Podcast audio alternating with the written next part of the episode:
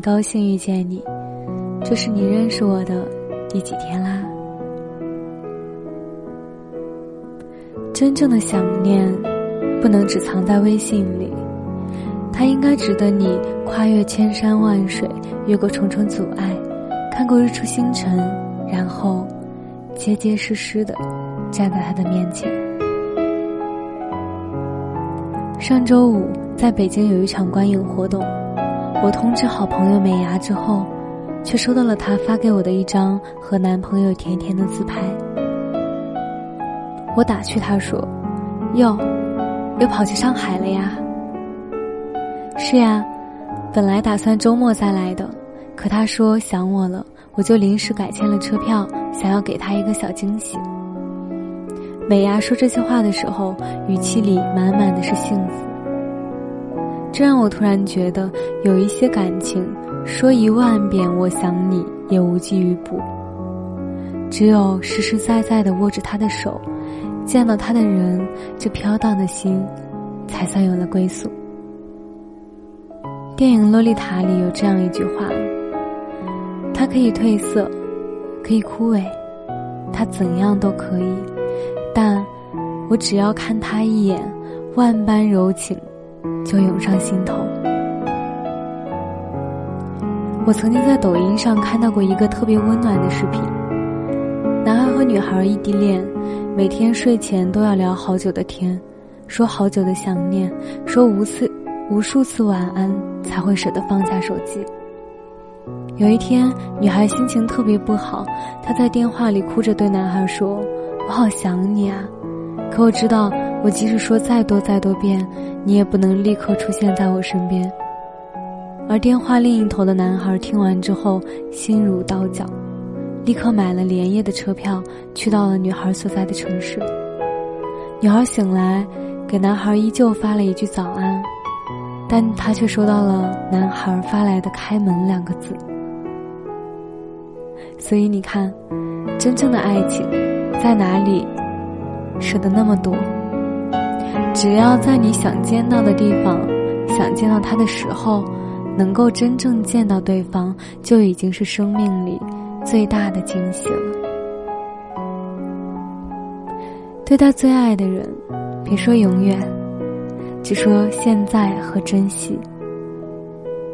陈道明和他的妻子杜宪是娱乐圈里出了名的模范夫妻。他对所有人说：“能够娶到杜宪，是我这辈子最大的福气。”很多人都知道，陈道明在工作里有一条雷打不见不动的原则，就是拍完戏杀青之后，他会第一时间赶回老家陪老婆。这么多年来，他从来没有因为任何人、任何事情改变过这个原则。这种感情可真难得啊！就是无论身在何处，心都死死的被那个人牵绊着。对他而言，说再多的情话都不如面对面的吃一碗饭来的实在。陈道明说，他和妻子最大的爱好就是安静的待在家里，妻子修剪花草，他裁剪皮包，不沾染过多的世俗气，只感受家里最平凡的烟火味道。其实和陈道明老师相比，好像现在的人都习惯了微信上表达感情。他们发几个“我想你”的表情包，然后在心里一阵波涛汹涌。可是你知道吗？说再多的情话，都不如笑嘻嘻的牵着他的手，一把把他拉进怀里，更加让人感安心。别在能见面的日子只知道发微信。有太多的感情就是在这个期间慢慢变暗淡。明天和意外，我们都不知道哪个会先来，那么，就应该在还来得及的时候去见想见的人，去做想做的事情，在能够拥抱的时候，更加及时和用力一些。大兵说过：“人情世故的阻隔，无外乎两个词，回头和改天。一回头就是杳无音信，一改天，就是没了下文。仔细想想，好像的确如此。你隔着屏幕说再多的想念有什么用呢？一句“我改天再去找你”，就已经将这段关系推入了谷底。所有的改天，不过是没那么在乎你罢了。两情若是长久时，没有朝朝暮暮，怎么行呢？我突然想起了我爸妈恋爱时期的故事。我记得那个时候，我爸经常上夜班，白天下班后回家后会立刻补觉，但是和我妈谈恋爱之后，我发现我爸变了。他下了班之后会先绕到我妈的单位，陪她吃个午饭。如果我妈没时间，也要买一些水果或者一些点心给他。爸爸觉得，见我妈一面，这一天才算安心。我爸曾说：“所有只跟你说想你，却从来不肯抽时间来跟你见面的男人，不能要。只有实实在在的站在你面前，才能够证明他对你的真心。”所以，有的时候我们也是越来越羡慕父辈之间的感情。他们看上去似乎很平淡，极少说甜言蜜语。但彼此之间却有着最好的安全感。决定在一起是冲动，但陪伴却是要花很多时间才能践行的承诺。你要知道，衡量一份爱最大的标准，就是看他愿不愿意打乱自己的生活节奏，去配合你的时间来见你一面。如果他愿意，那。你一定是他生命里最重要的人，也是他愿意打破整个常规去把你捧在心尖上的人，不是吗？我是饼饼，秉持初心的饼。我想把声音做成温暖，每天跟你说晚安，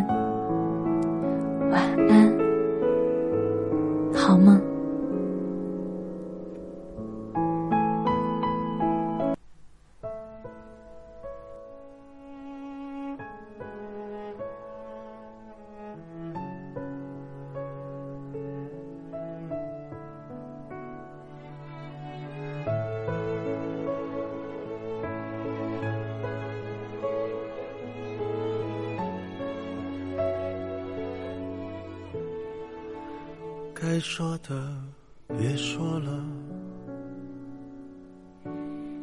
你懂得就够了。真的有某一种悲哀，连泪也不能流，只能目送。我最大的遗憾。是你的遗憾与我有关，没有句点已经很完美了，何必误会故事没说完？还能做什么呢？我连伤感都是。奢侈的，我一想念你就那么近，但终究你都不能陪我到回不去的远方。原来我很快乐，只是不愿承认。在我怀疑世界时，你给过我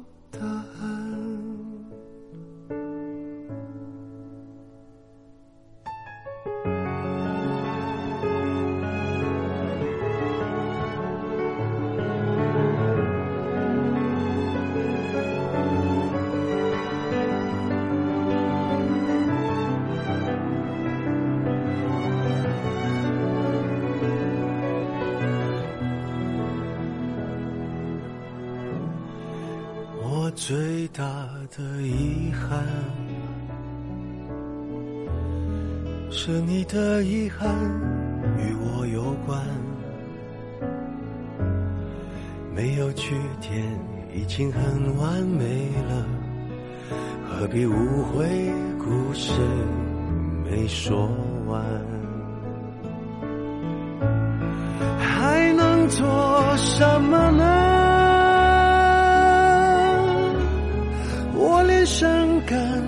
是奢侈的，我一想念你就那么近。但终究你都不能陪我到回不去的远方。原来我很快乐，只是不愿承认。我怀疑世界时，你给过我。答案，我感觉到幸福，是看见你幸福。曾经亲手把时间变慢，可惜我们没有等，我们。